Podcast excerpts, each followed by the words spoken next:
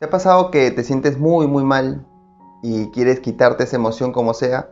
¿O de repente te sientes muy bien y quieres que esa emoción dure para siempre? Pues hoy te voy a contar una historia que te va a ayudar a entender lo temporal de las cosas. Mi nombre es Jean-Pierre Álvarez y te voy a compartir esta historia, la historia del rey y el anillo. Había una vez un rey que había mandado hacer un anillo, un anillo muy especial, lindo, hermoso, bellísimo. Un anillo que tenía un diamante gigante. Pero el rey quería que el anillo tenga algo más, algo más importante. Entonces solicitó muchos sabios, muchos eruditos, que puedan fabricar, confeccionar, que puedan hacer, que puedan elaborar una frase. Una frase pero muy cortita, de dos o tres palabras, que sean significativas y que le sirvan a él para momentos de adversidad, pero también que le sirvan a sus hijos y a sus nietos y a todos, su generación. Entonces todos los sabios se pusieron a pensar, ¿no? Ellos podían ser capaces de escribir libros, pero una frase de dos, tres palabras que pueda servir en todas las circunstancias adversas? Mm, pensaban y pensaban y no encontraban qué frase podía ser. Para esto, el rey también tenía un sirviente, un sirviente que lo había acompañado durante muchos años, a él, a su padre, a su abuelo, a su tatarabuelo y a todos. Ese sirviente era muy querido en la familia. Entonces lo vio y le dijo, oye, si tú quieres también puedes participar. Si tienes una frase de dos o tres palabras que me pueda servir, pues bienvenido sea. Y el sirviente le dijo, mira, yo no soy un erudito, no soy un sabio, pero puedo elaborar una frase muy cortita y que te pueda ayudar muchísimo. Porque yo he atendido mucha gente en ese palacio y una vez atendí a un maestro. Ese maestro yo lo atendí y cuando él se fue, en la despedida, me dejó esta frase que me ha ayudado muchísimo en la vida. Esta frase te va a servir a ti también, mi rey. Entonces él le dijo, bueno, está bien. Entonces él puso la frase en una pequeña hojita, chiquitita, en un papelito, lo dobló y le dijo, guárdalo en tu anillo, pero no lo veas. Solamente mira la frase cuando tú creas que la necesites, en esos momentos de adversidad que creas que lo necesites, ahí saca la frase.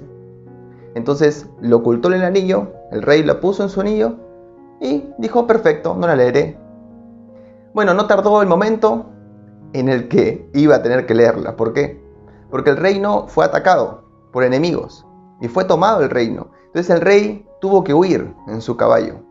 Huyó por el bosque y estaba, bueno, si lo atrapaban lo iban a matar. Entonces él estaba huyendo, huyendo, huyendo, estaba desesperado. Llegó de pronto a un lugar donde había un acantilado. Era o saltar y morir, o que lo atrapen los enemigos y morir. Entonces se detuvo un rato, en su desesperación, en su miedo, en su tristeza, se acordó del anillo y de la frase que contenía.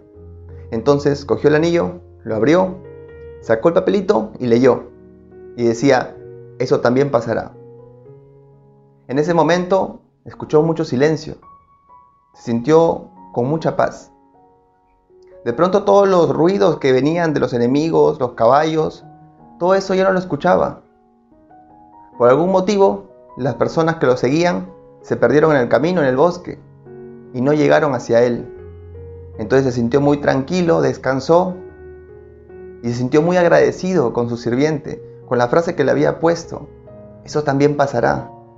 Y parecía que por obra y magia del Espíritu Santo, por un milagro, realmente no lo encontraron.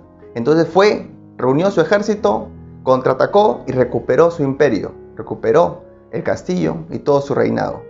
Entonces estaban celebrando ya, y estaban celebrando y tomando y bailando en el castillo porque habían recuperado todo. Entonces en ese momento el sirviente que estaba ahí a su lado lo mira y le dice, mi rey, llegó el momento también de que vea el anillo, ahora. Y él le dijo, pero ¿por qué voy a ver el anillo ahora? Y esa frase, si ahora estamos muy alegres, estamos descansando, estamos celebrando, estamos tomando, bailando, hemos recuperado nuestro reino, tenemos todo. Entonces el sirviente le dijo, es el momento de que vea el anillo, lea el mensaje ahora. Entonces el rey abrió su anillo, sacó el mensajito y decía, eso también pasará. Entonces en ese momento el rey empezó a experimentar nuevamente esa paz, esa tranquilidad que experimentó antes y dejó de escuchar el ruido, la música, los gritos, la alegría y empezó a sentir paz nuevamente. Y le dijo, ya entiendo el mensaje. Este sirviente le dice, mi rey, ese anillo y ese mensaje no servía solamente para cuando estaba en momentos de adversidad, en momentos muy difíciles, sino también cuando esté en momentos de mucha alegría, cuando esté en momentos de mucha euforia, para que recuerde que ese mensaje no solamente es cuando se siente destruido, sino también cuando se siente victorioso. no solo cuando se siente último, sino también cuando se siente primero. Porque si no, el quedarse con su ego inflado de alegría en ese momento y de euforia, no le permite ver lo que está pasando realmente, no le permite experimentar el silencio y la paz, que siempre está aquí. Ahora yo te pregunto, ¿te ha pasado que estás muy triste, devastado de repente, no encuentras salida y quieres salir como sea de ese lugar, de ese espacio, de esa emoción? Pues recuerda siempre ese mensajito en el anillo. Ese mensajito siempre va a estar ahí en tu mente y en tu corazón. Eso también pasará. Porque sí va a pasar. Porque las emociones y pensamientos que tienes son temporales. Van a pasar. Pero tampoco te quedes regocijándote, ni tampoco te eches todas las flores cada vez que tienes un ascenso, que consigues algo, que vas a un lugar, que tienes muchas posesiones. Tampoco, tampoco te quedes ahí. ¿Sabes por qué? Porque recuerda otra vez el mensaje en el anillo. Eso también pasará. Y es que también va a pasar ese momento de alegría, de euforia, de optimismo, de esperanza, porque también es temporal. Tus emociones y pensamientos son temporales siempre, cualquiera sean ellas. Recuérdalo en toda tu vida, porque cuando seas último, también va a pasar, y cuando seas primero, también va a pasar. Y recuerda esto cuando veas a una persona enfrente tuyo, porque esa persona puede estar pasándola muy mal o muy bien, pero siempre va a ser temporal. Tu estado de silencio y de paz es la que siempre está de forma atemporal.